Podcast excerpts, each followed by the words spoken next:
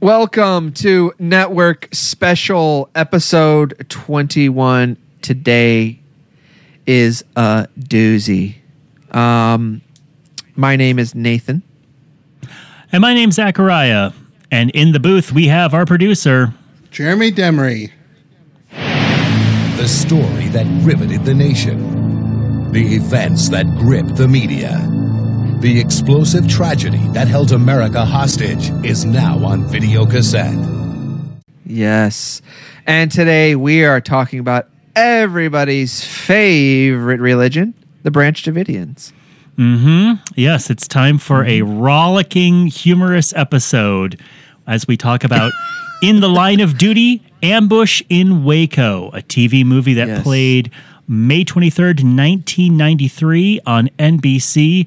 It is all about David Koresh and the Branch Davidians and the tragedy at Waco. So get ready for a rollicking good time. We a little peek behind the curtain. We record two episodes in a row. We just got done talking about a cartoon about tiny dogs called the Biscuits, and now we get to talk about one of the greatest tragedies U.S. history. If this is the first episode that you're listening to, then maybe choose another one for your first one. I don't know how hysterical this one's going to be. Can we say you put the Waco event in the top tragedies of American history? I think that in terms of people ingesting it all at the same time, and it's something that was so avoidable. Like, we're not talking about a natural disaster. Okay. So you put this higher than CRT in schools. CRT. You put this higher than critical race theory. It's so funny because I've never heard it called CRT, but I'm sure that people in Florida just use it as their... Instead of swearing, they say CRT if they stub their toe on something. Yeah, when all the Kubrick games down here, when Kubrick dies, it puts a little like squiggly line and then the word CRT, the letter CRT. Yeah, no, I get it. I understand why this. I guess I still don't fully grasp the Waco story in terms of how it all went down and. Was the government in the right? You know what I mean? Like, that's part of the. I still haven't. Reason why this is such a compelling story. It's a compelling story now. I don't know that this TV movie makes the most compelling case, but I think it is a interesting story to always look back on. It's interesting that you said, "Oh, you think that this was a bigger deal than that?" Because I remember this special being announced very, very clearly, because this was when NBC was in a giant ratings slump, and they decided that they were going to make 3 made-for-TV movies about the 3 most recent calamities on the news. It was going to be all aired in the same week. Oh, and this is like In the Line of Duty is the series, right? I believe it may have been, because there was one special about Hurricane Andrew. Mm-hmm. There was one special about the World Trade Center bombing. Okay. And there was the last special was this one about Waco. And they were made very soon after the things occurred. In fact, this special was written and being filmed before the Branch Davidian compound burned down. This was during the standoff? Yes. This was filmed mid-standoff, because the standoff was 51 days. So wait a second. So when they were filming, did they know that they were going to eventually film the burning of the place? They don't film the burning of the place. They have at the very end, they show the news footage of it burning down. Where does it end? Where does it end? Let's in case you are not super familiar with this, let's just kind of say in broad strokes what America had seen on their TVs at this point. Okay. Generally, the story that people got was in Waco, Texas, there was a cult leader named David Koresh who was leading a splinter group of Seventh-day Adventist Christians who call themselves the Branch Davidians. The Branch Davidians believed that it was the end times, that David Koresh believed himself to be, he called himself the sinner messiah, one of the true incarnations of Jesus who knew the sins of man but was going to bring along the end days. He was obsessed with Revelations stuff and with doomsday prophecy. The government said, you have illegal firearms, you're abusing kids, you're sexually abusing kids. We are going to break into your compound. They didn't announce this, they just did it because they kept on investigating the guy. And they couldn't find anything that they could pin him down for. So finally they get a search warrant and broke into the compound. Right. And then the big debate is whether the ATF, this is the ATF going in, not the FBI. Yeah. The big debate was whether the Davidians fired on the ATF and the ATF shot back, or that the ATF was shooting up the buildings and the Davidians were defending themselves from their own property. Right. ATF members, 4 were killed, some were wounded, and I believe 7 people in the compound died.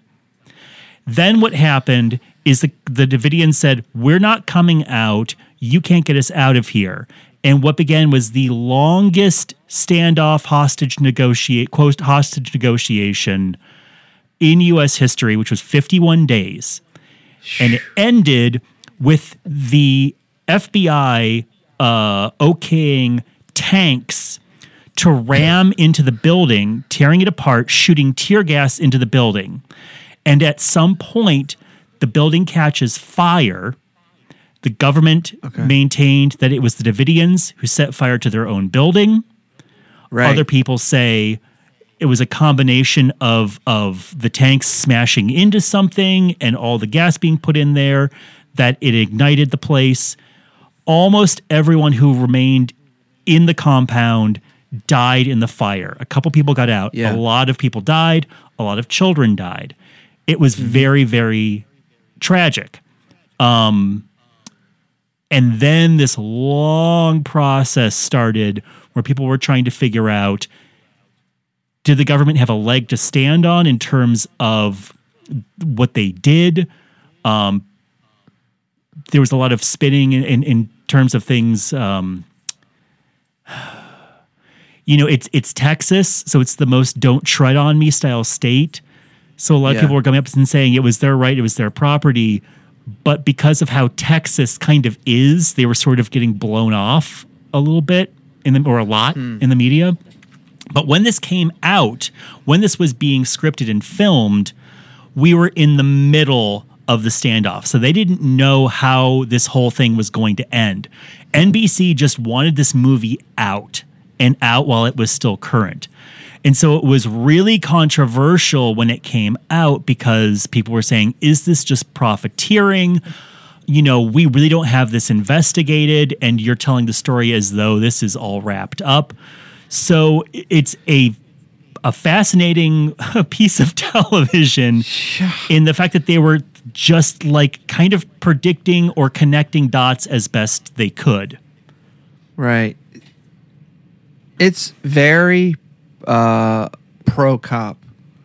No kidding. I mean, the way that this got, I'm assuming, greenlit, and the way that they were kind of sidestepping the fact that this was a ratings grab based on what wound up being a tragedy is that they spun this. I mean, the title of this special is In the Line of Duty, Ambush in Waco, meaning this is a tribute to the fallen soldiers of the ATF and to the people in law enforcement.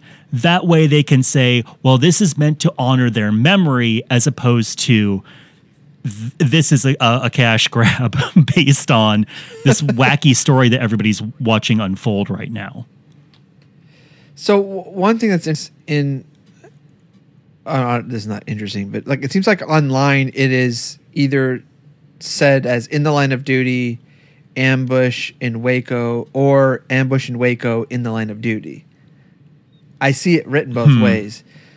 So I'm trying to figure out. I feel like when I initially read like what you said about there being three movies, I felt like this was a story, but maybe In the Line of Duty isn't the name of a series of movies. Maybe I'm thinking of something else, but maybe. I mean, it's on the poster I'm looking at. It's In the Line of Duty, Ambush in Waco. Same here, yeah. Can we say Tim Daly as David Koresh is great? He's good. He's very good. He looks like him for sure. Yeah, I mean, he's a hunkier version of him. Yeah. But yeah, Tim Daly from Wings plays David Koresh. And he's good. I mean, he's not in tooth gnasher mode. I don't know how many like levels they're asking him to play at. He's usually just played like intense preaching or intensely trying to convert people. But it does help that he has enough charisma that he can show him as a person who people might be attracted to. You're right. As opposed to just like a villain, Svengali, like kind of like, screaming at people all the time. I mean, in the show, like in this movie, they don't make it like, I don't get the sense that the women were enamored with him in terms of, at least the show makes it feel like they were like some of the people were like, it makes my stomach hurt to think that I would have to sleep with him. Sure. So do you think that is something the screenwriter put in there as a way to make him more of a villain, or did the women in the real cult really like, were they like enamored with him and would have done that and weren't sick to their stomach about it? So you're talking about the fact that Koresh kind of just took a bunch of people as women as his wife, as happens a lot in cults where suddenly the leader gets a great idea, which is every woman should sleep with me, including it's always like young like, children. Yeah, he never opens with that. Yeah. Cult leaders never open with, oh, by the way, everyone's my wife now. Like, right, it's always like 10 years in, and we've built a commune on the moon. There's no return. Oh, and by the way, you are now all my wives, including your daughters. Right. Like, and you're like, oh, wait, I can't get back home. I can't leave now. I think that... So I know a big reason why he said he wanted to have 24 children by women that he chose, because those children that he had were going to be the ruling elders of the new world. That's what his goal was. Were all the women into it? I mean, they're all individuals. I'm sure some of them were just going along with it and they thought he was great. He's this guy who, he's good looking enough. I mean, he's charismatic enough to lead people. He played guitar. He could get people who were just, I mean, cult leaders are great at finding people who are just lost and aimless and looking for something to follow. And I'm sure there's a guy in the show that is a perfect example of that. Like, the one guy who really is there he joined the cult to sleep with this girl. Yeah, so there's a character who's supposed to be like the everyman who like apparently goes from knowing nothing about Christianity, including what the word saved means, yeah. and decides to move into this compound. I think that something that nobody understands completely, or it just it never seems to come across so many times, and I don't care what religion you're talking about, but people who get involved with this kind of thing really think they're doing the right thing, and they really want yeah. to please God or go along with the group. Because, I mean, I've been in groups. I'm not going to get too deep into it. I was not in a doomsday cult, but I was in a group for a year in Texas, an hour away from Waco, and it was all Christians, and it was all like teens for the most part living together. And, you know, there wasn't like leaders abusing us or anything like that, but it was super weird. And there were people who left or they wanted to leave. And if you talked about that, everyone would treat you as though you were abandoning the will of God, and you were right. being weak, and you were just, you know, listening to yourself, and you weren't listening to the Holy Spirit. And even though I would say none of the people who I was with were malicious or actively abusing, it's amazing when you're in that kind of environment where everybody else is saying something different. I don't care how strong your willpower is or how much you feel like you have individual opinions, it's extremely hard to go against all of your friends when you're removed from the rest of society, including like television or radios, which they didn't have that in the compound. You know, they're not getting news. All of their information is coming from their leader. So were women psyched to do that? I'm sure some were, but I think that it's just kind of like maybe it was a sacrifice for God. I feel like the movie tries a lot harder to find bad stuff about him. Although, no, there's plenty of bad stuff about him. What I mean is, I think the movie is trying really hard to understand why people joined it. The movie makes it seem as though he is a religious evil mastermind who is there to like sleep with 14-year-olds and get everybody on his side and just stockpile ammunition. And I mean, obviously this guy was twisted. He was delusional. I'm sure he sexually abused people. I bet that he over-disciplined children. Now this made-for-TV movie, I think it paints him as a lot cleverer than he really was. I mean, in the movie, the first thing you see yeah. is that he's trying to get people to move in with him. Then he tells a 15-year-old girl that he's going to give her his seed. And then it shows him like throwing a child in a storehouse. A shed. Yes, a shed filled yeah. with rats. Like, I haven't read any accounts of that kind of thing. Now, and I am not defending David Koresh for having like, you know, gone too far with that kind of thing. One thing in terms of like the mastermind, I've seen interviews with him. I've seen him speaking. He kind of seems just like a charismatic, just kind of dork who has memorized the Bible, is really good at talking, can just talk Bible forever, and can just talk 15 people. Hours. Yes, he could preach for like 6 hours. I can't imagine. But I don't think he was a genius, and I think that he would have been like a really great radio guy, like right. just, you know, that he can just go and go and go, like, oh, riff man, riff. Well, here was the other thing I was going to say. In Texas, especially, this kind of thing happens a lot.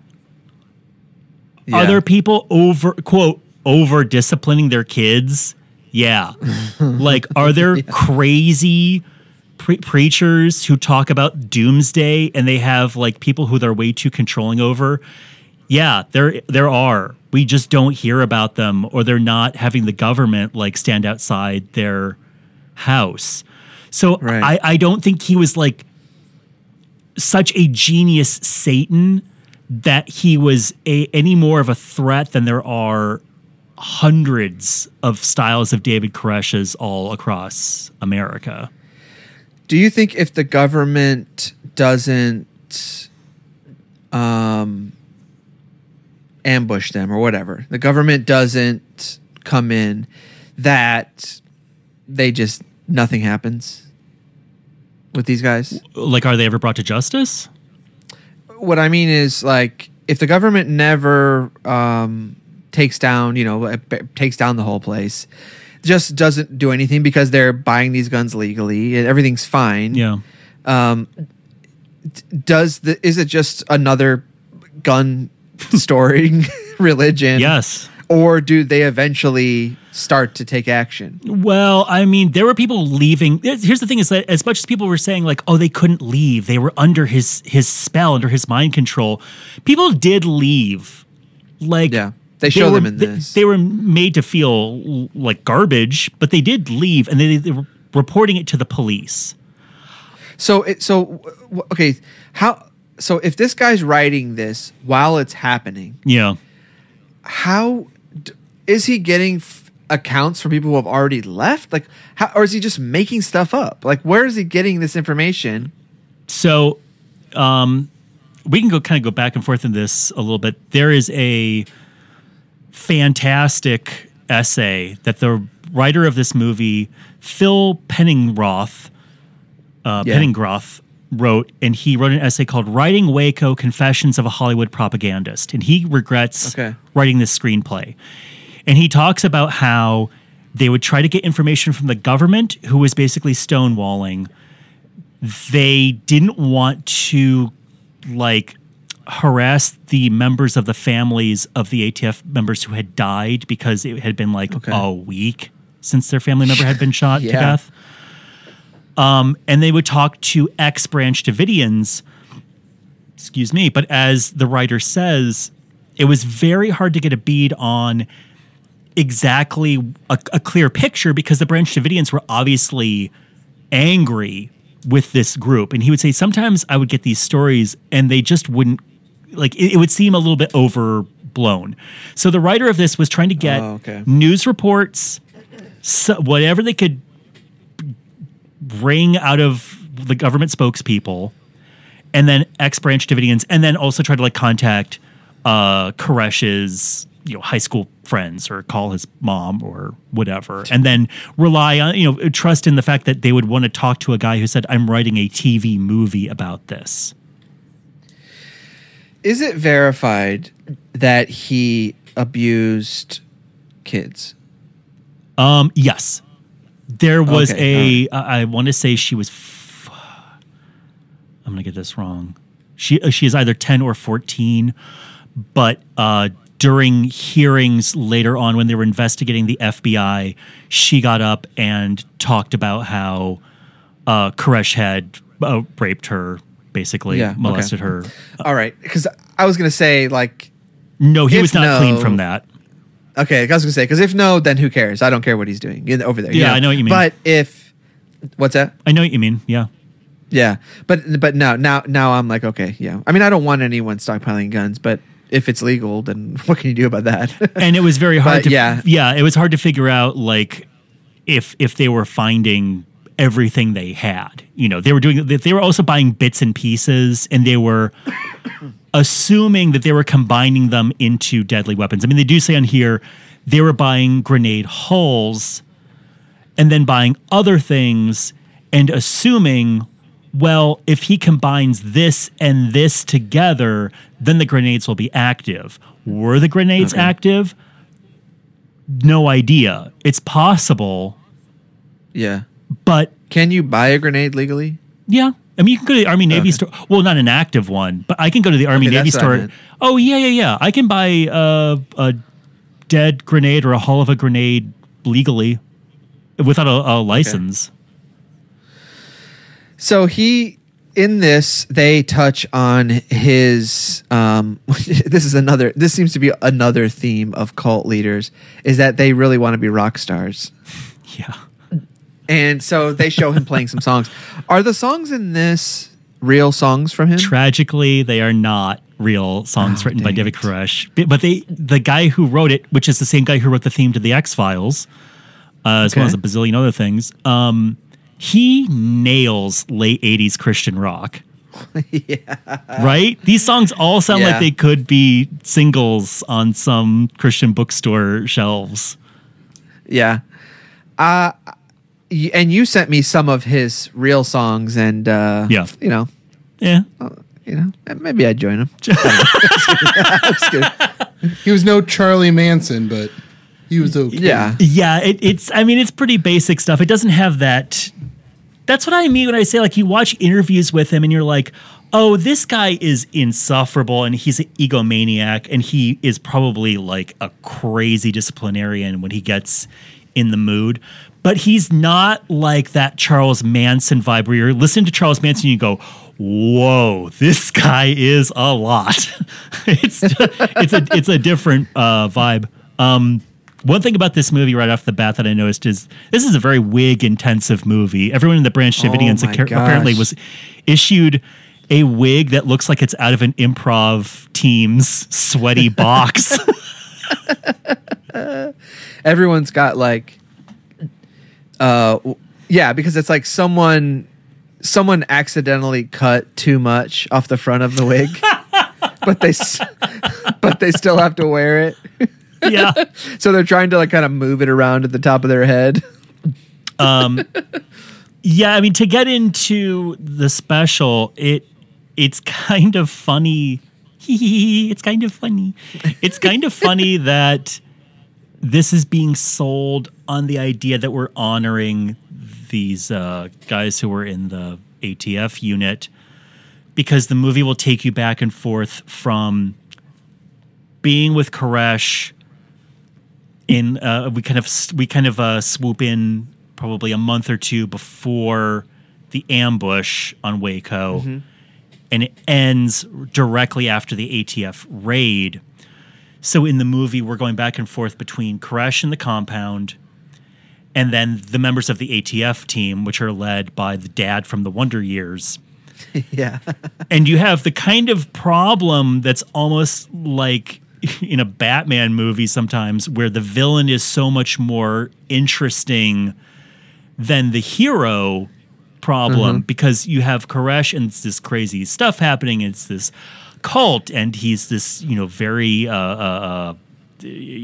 compelling figure in this evil way. Yeah.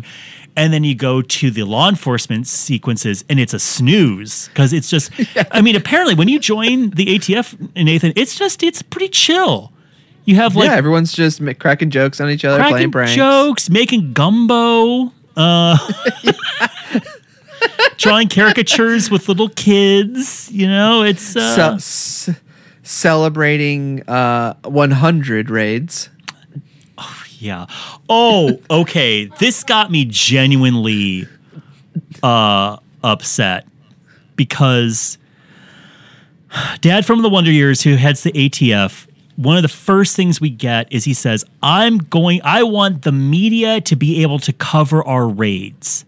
Because I want people to see that we're the good guys, and it'll help people identify the bad guys, and this will be a great tool. And they show how well it works, and oh, goodness, isn't this wonderful? And then it's never really touched on after that. And I thought to myself, what a odd starting point to show. And then after the fact, when I'm doing research on this, I found out that a way that they kind of figured that the Davidians knew that the raid was coming on the day, and they realized, and the reason why they were ready with weapons is because the media and all these camera crews were alerted to the raid. So they showed up to film outside the compound. So, of course, if you're in this compound of incredibly neurotic doomsday preppers, and they see the media lining up around the perimeter of their home, what do you think they're going to do? Right. They make it so it seems like it's the media's fault when they're the ones who invited the media in the first place. Or it gives them a justification. I took it as a justification of this is why we had the media there. This was a regular thing. And it was, okay. Yes, and it is good that the media is there to capture these moments. I got you. Did you notice James Marston was one of the ATF guys? It was his first role, I guess. At a glance, I recognized that it was him. I thought, oh, that looked like James Marsden. I thought, but I was like, well, that's not him. And then when I was scrolling through the Plex like actor list, I was like, oh, James, it was him. Yeah, before he became best friends with Sonic the Hedgehog. And who was he in this? Just someone who's making fun of the black woman cop. Like that seems to be what all of the guys are doing. Like she just gets dumped on left and right. I believe he's one of the guys who gets killed. On the ATF team. Oh, now don't you feel terrible. Not in real life. Okay. I thought No. Okay. No. I was going to say, well, okay. I mean, this movie...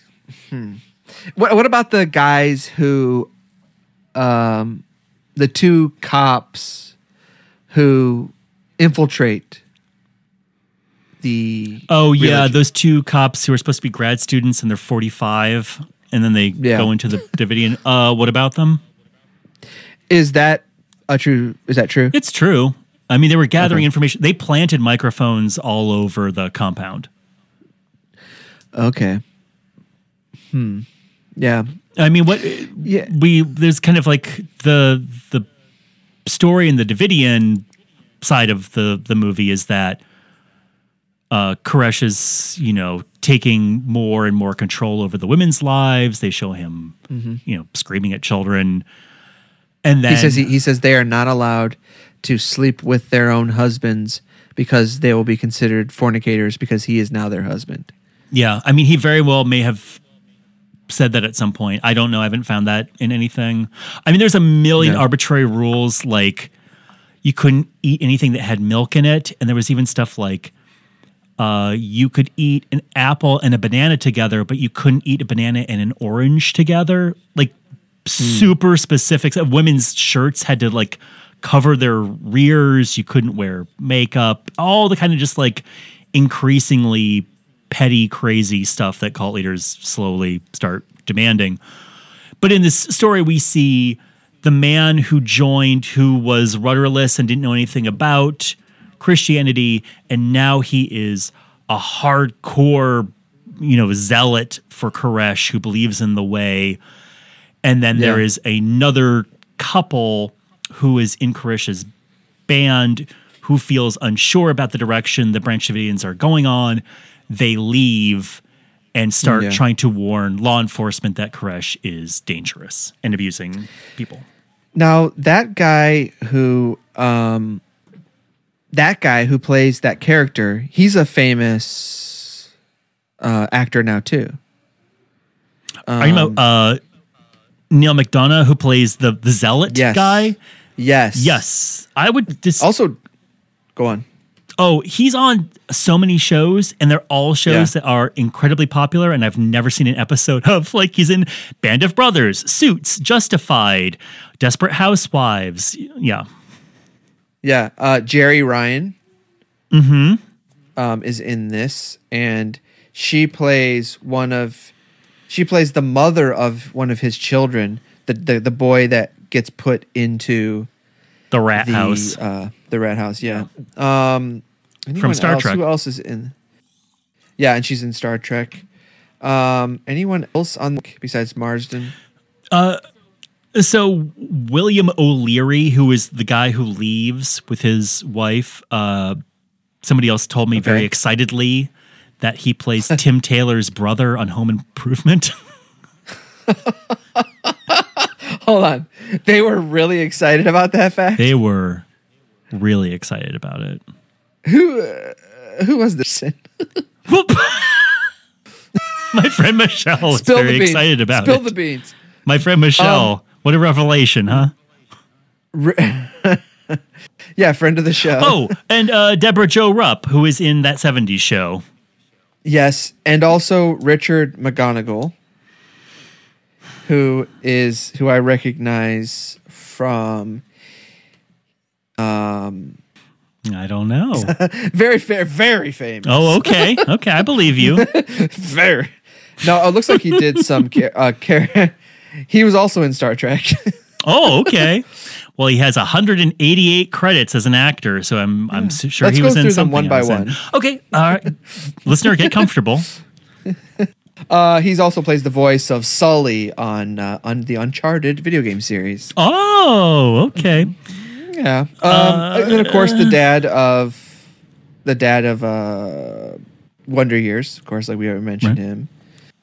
Yeah, lots of kind of big TV people later on. Look up the Branch Davidians flag, because Branch Davidians had been around since the 30s, and at first it looks like the Star of David if it was a sperm. Yes, that's what I thought too. I was like, is that a sperm?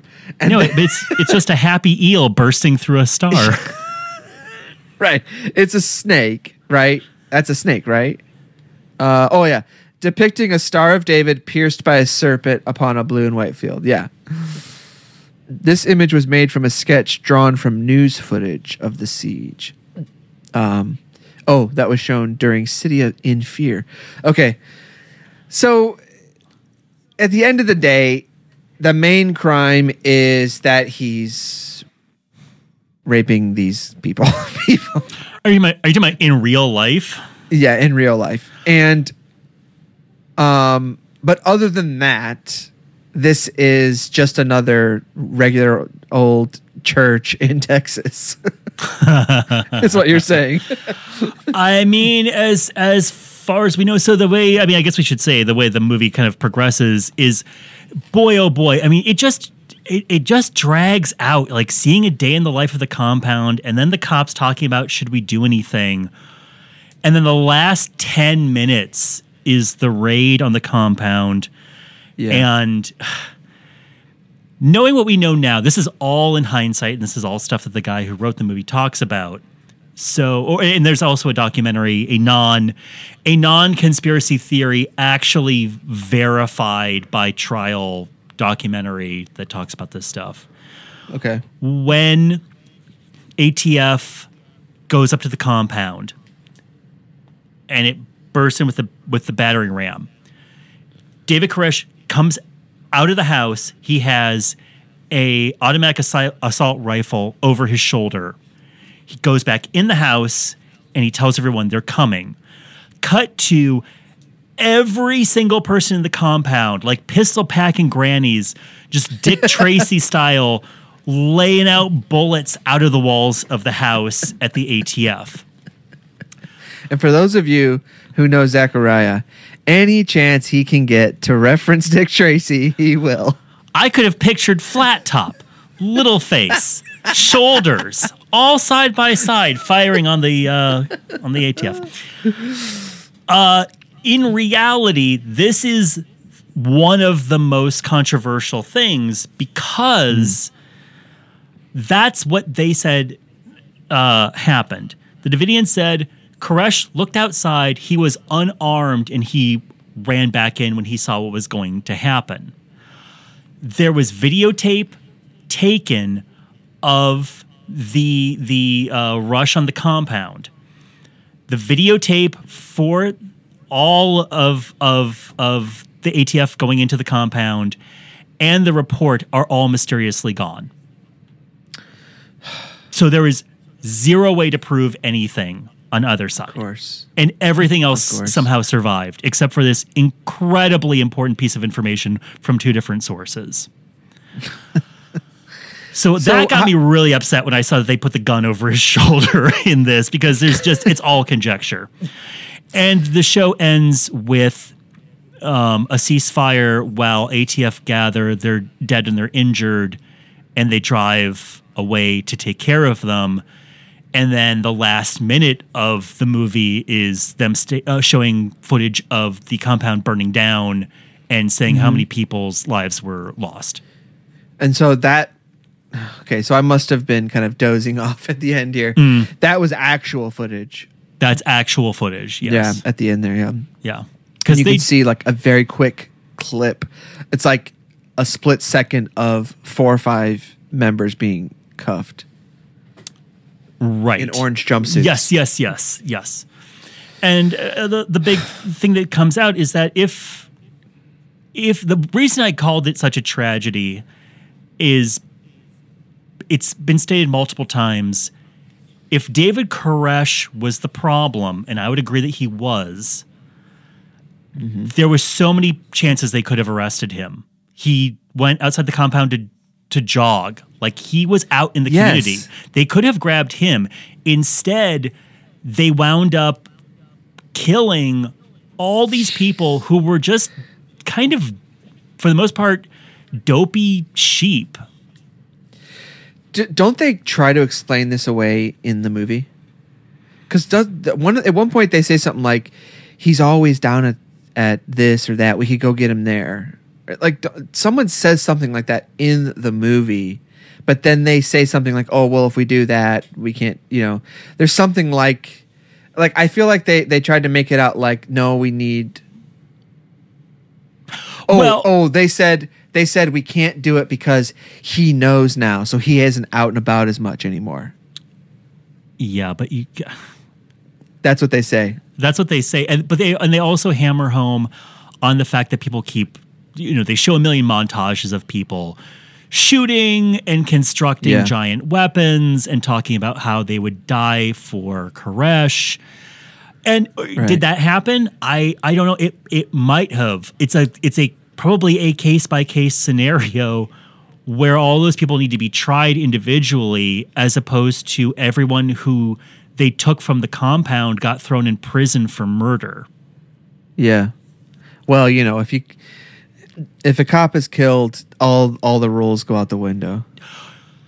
Absolutely. I mean, there's footage of people who are trying to get news footage after all this, and ATF is just screaming at them and trying to take their cameras from them.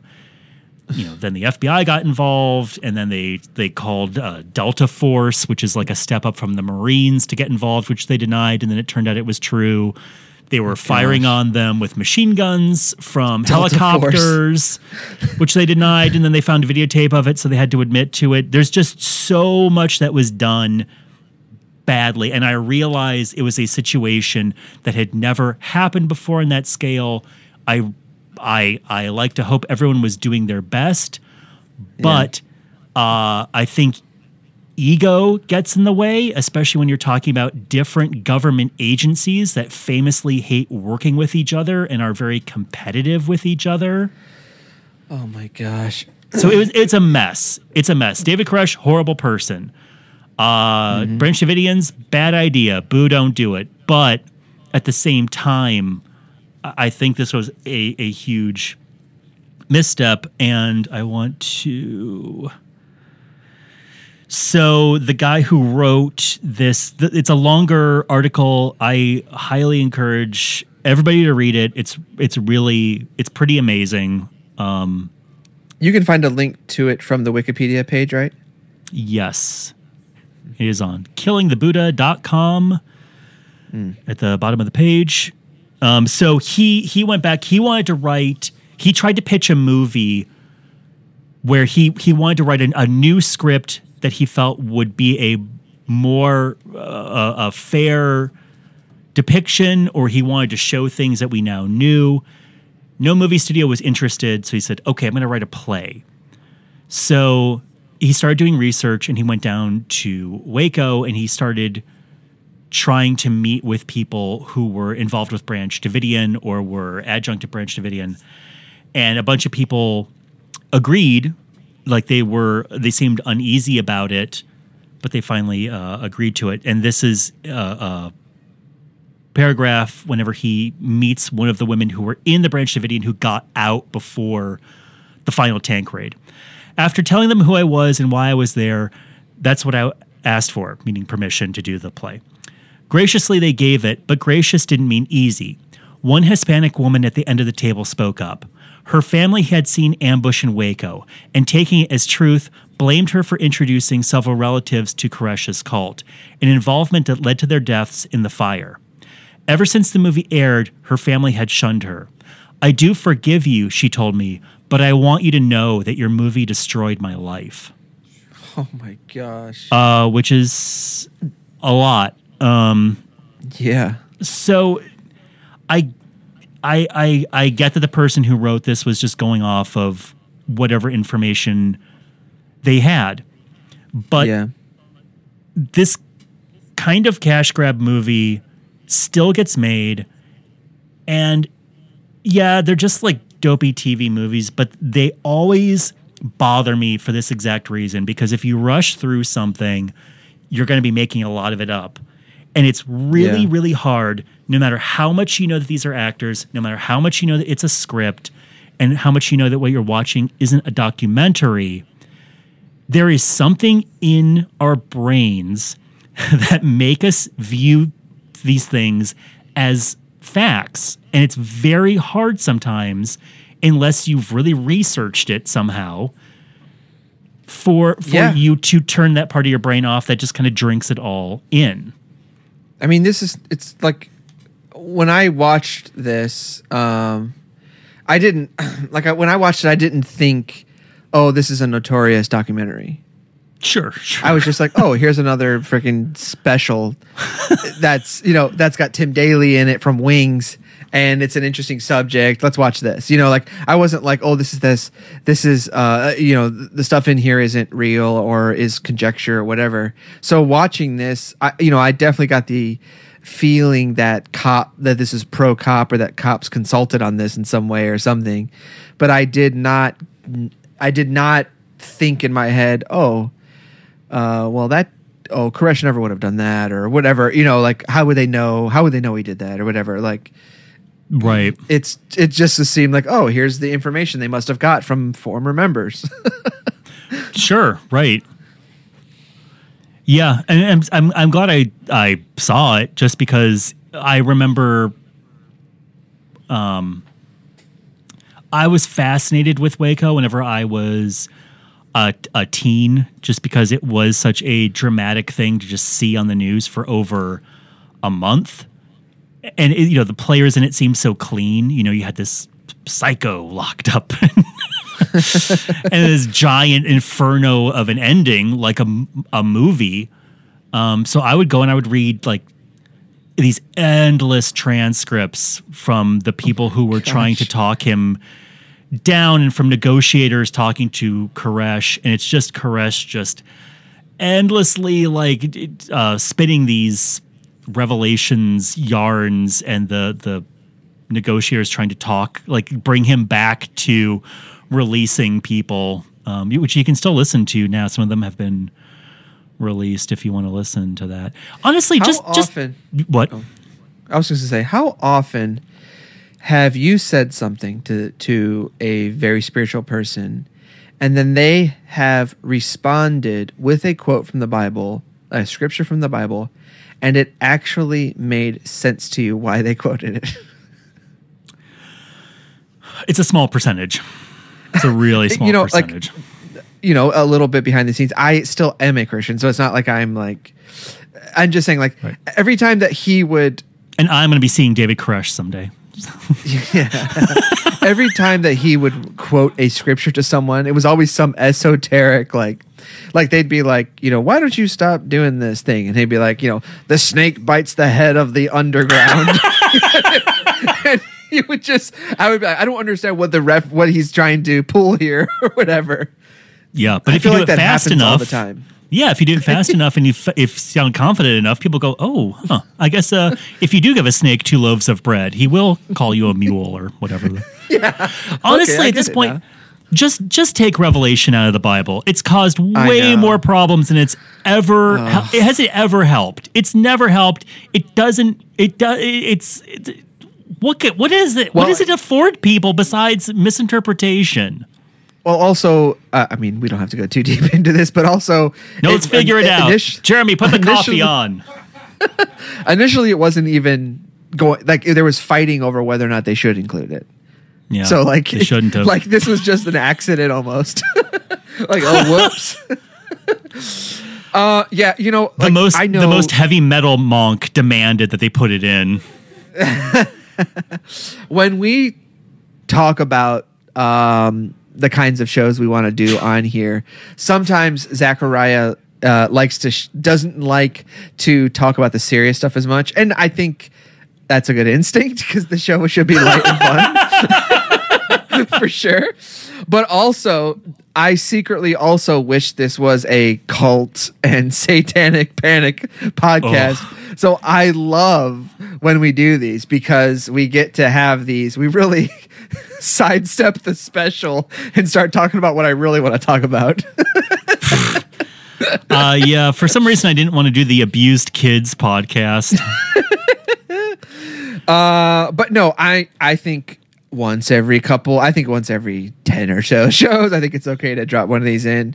I would say a recommendation. I think that, yeah, take Revelation out of the Bible. Yeah. Number one, take Revelation out of the Bible. Number two, this is good. This is okay. This movie wasn't bad. No, but I think if you're like a... Yes, it was bad. It was bad. It's propaganda. No, listen. Here's what I'm trying to say. Let me get to this before... This was... Okay, the movie was bad in terms of what happened with it and how... Why, what I'm saying is like, if you are interested in the Waco story... No. As another wrinkle to this story of like seeing how we reacted to all of this, including TV's like response to it. I think this is interesting information, interesting media. It's an interesting thing to watch in terms of like, okay, this is probably how the public ingested the information directly after the fact. I don't think that this is a particularly or during, yeah. Well, it was right after it happened, after everything happened. But the fact that they filmed this during the tragedy, to me, means you should watch it to see how badly that turns out. Yes. Although I don't think this is... I think that Daly's performance is pretty good. I think this is a real... It's so stop and start as a movie. I don't even know if it's that entertaining to watch. Yeah. The ATF scenes are rough. I mean, if this wasn't based on a true story, this would be a super snooze. That's true. I didn't mean to make a noise like I was going to throw up on the microphone. You just pictured it being about like a fake fictional cult, and you were like, oh god. Well, there is a person. I was just going to say the only person who could make this movie actually great would be like a P.T. Anderson or something. I haven't seen the Waco series that's been made. Me neither. I'll possibly check that out. There is one person who wants to defend something that's been said in this podcast before we wrap up. Hold on one second. Okay, let's hear it. Okay, come on in. Hey, Nathan. Hey. It's Stoney. Hey, man, I don't want to harsh anyone's buzz after this hilarious episode. But you were talking about how like Revelation should be taken out. That was demanded by my great ancestor, brother Theodore Stoney, who said, "Are you dragons in the Bible? And we're not going to have it. What's this guy smoking?" And could you have some of it? And could I have some? Now could I want to thine have some of it? Could thine, Stoney? Stoney, yeah. Is your anything? Is your other friend here? Filthy? No, not nasty. I thought. Oh yeah. Not my cousin. Yeah. Filthy? What's Filthy's last name? Barnabas. Filthy Barnabas, yeah. I knew I had a hunch. All right, well that was it. Bye. Oh, he's gone. He's out the door. Love it. I always love it when Stoney gets to take up the rear. Do you know what I love is when people rate, review, and subscribe to this podcast, because it certainly helps us out. We want to become the most popular podcast in the world. We want to be bigger than Joe Rogan, and we want to eventually spend our time in deprivation tanks and sell vapes. So go do that on whatever device you listen to, whatever you plink and plunk and like and upvote to get us to rocket to number one. Yeah. So thank you all for listening. Thank you to producer Jeremy in the Golden Ox Studios. Moo moo, I'm a golden ox. And we will see you all next week. Bye. Bye.